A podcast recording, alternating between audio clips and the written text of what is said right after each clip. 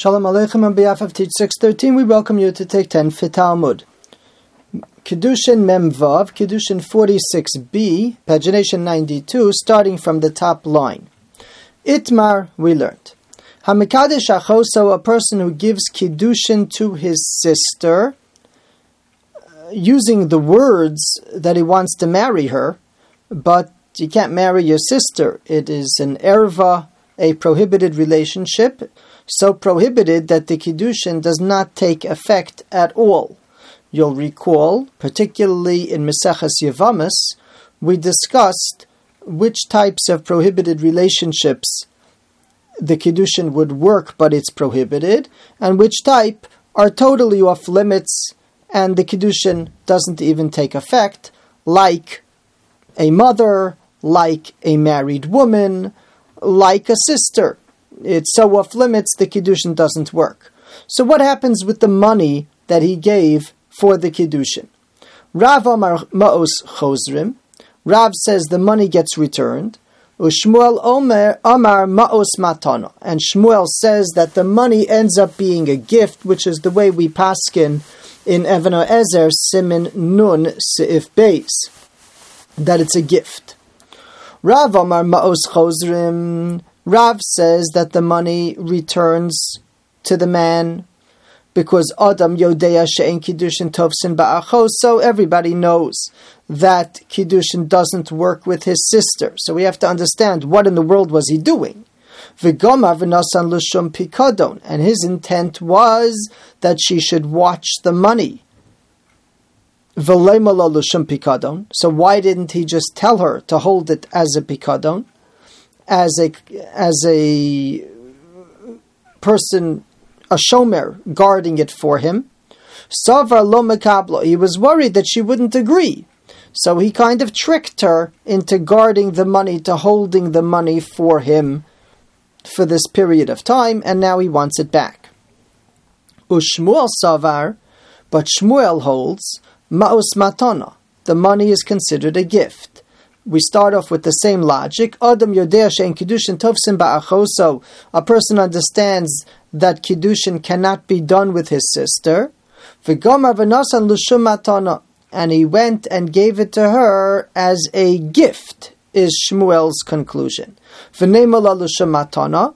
Why didn't he simply tell her, I want to give you a gift? Savak sifala. He was worried that she would be embarrassed to take a gift from him, and therefore he gave it to her with this pretense of Kiddushin, even though Kiddushin is clearly not relevant. So we have a machlokes whether the money returns to him or the money is considered a gift, and we paskin that the money is a gift because it's quite clear that you can't do kiddushin with your sister. The Chelkas Mechokek points out that if a woman, for example, would be married and her husband goes to a faraway country and word gets back that he's dead and someone went and gave her kiddushin, remember they used to do kiddushin even without being quite ready to take her into their house. So someone gave her kiddushin. Good catch. She's available. He did the kiddushin and then it turns out that the husband is alive and the rumor was false. So in such a case, the kiddushin indeed is betaus by mistake, in error, and the money would go back. Because this discussion and paskening like Shmuel is only because everybody knows that kiddushin doesn't work with the sister, and he gave it as a gift. But in a different case where it was truly a mistake, the money would be returned to the man. Now, I'd like to explore what's kind of between the lines here. Everybody knows that Kiddushin doesn't work with your sister. Sister is a relationship that everybody knows is prohibited.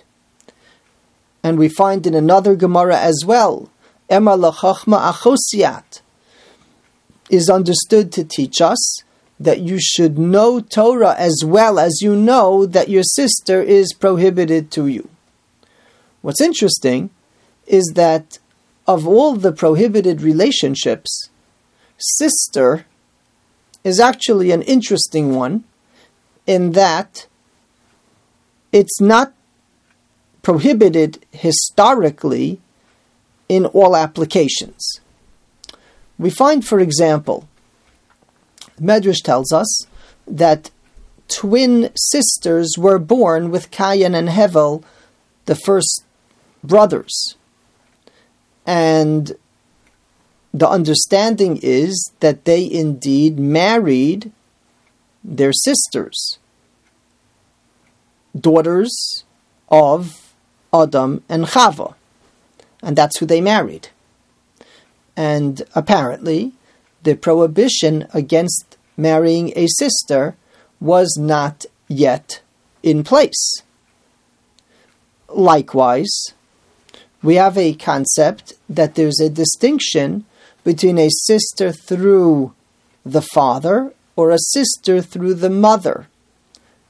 In other words, in a conventional case, she's a sister through both. It's the same parents. But you could have where the father has a child with a different woman, and the mother has a child with a different husband, and now these half brother and sister are being considered in terms of marriage, at least historically. We find that Avram Avinu made the comment that Sarah is my sister through my father, a granddaughter, Achlo bas imi, but not the daughter of my mother. And the king of Mitzrayim would understand that to mean certainly I wouldn't marry the sister of my mother, but the sister of my father I'm allowed to marry. Indeed, the Rambam, in that context, writes in Hilchas Malachim, Perek Tes Halacha Hey, that the prohibition is achoso me'imo in that context, a sister through the mother. For modern day halacha, or since the Torah was given, the rules are definitely quite different. The pasuk in Acharemos, Perek Yud Ches, pasuk Tes, clearly tells us, Achoscha bas avicha o vas imecha, your sister through your father or through your mother. And that's the working prohibition that we talk about. So, on a halachic level, certainly everybody knows that you can't marry your sister. But at least historically, it's interesting to note that humanity generally began, Hashem set it up that way, that they would marry a sister, and Hashem set it up that way. To say that it was prohibited, it makes far more sense. It's understood that the prohibition was not introduced until later. And likewise, with the expression of Avram Avinu and the concept of pre Har Sinai law that there's a concept of differentiating between a sister through a father or a sister through a mother. Yeshikoach, thank you for joining.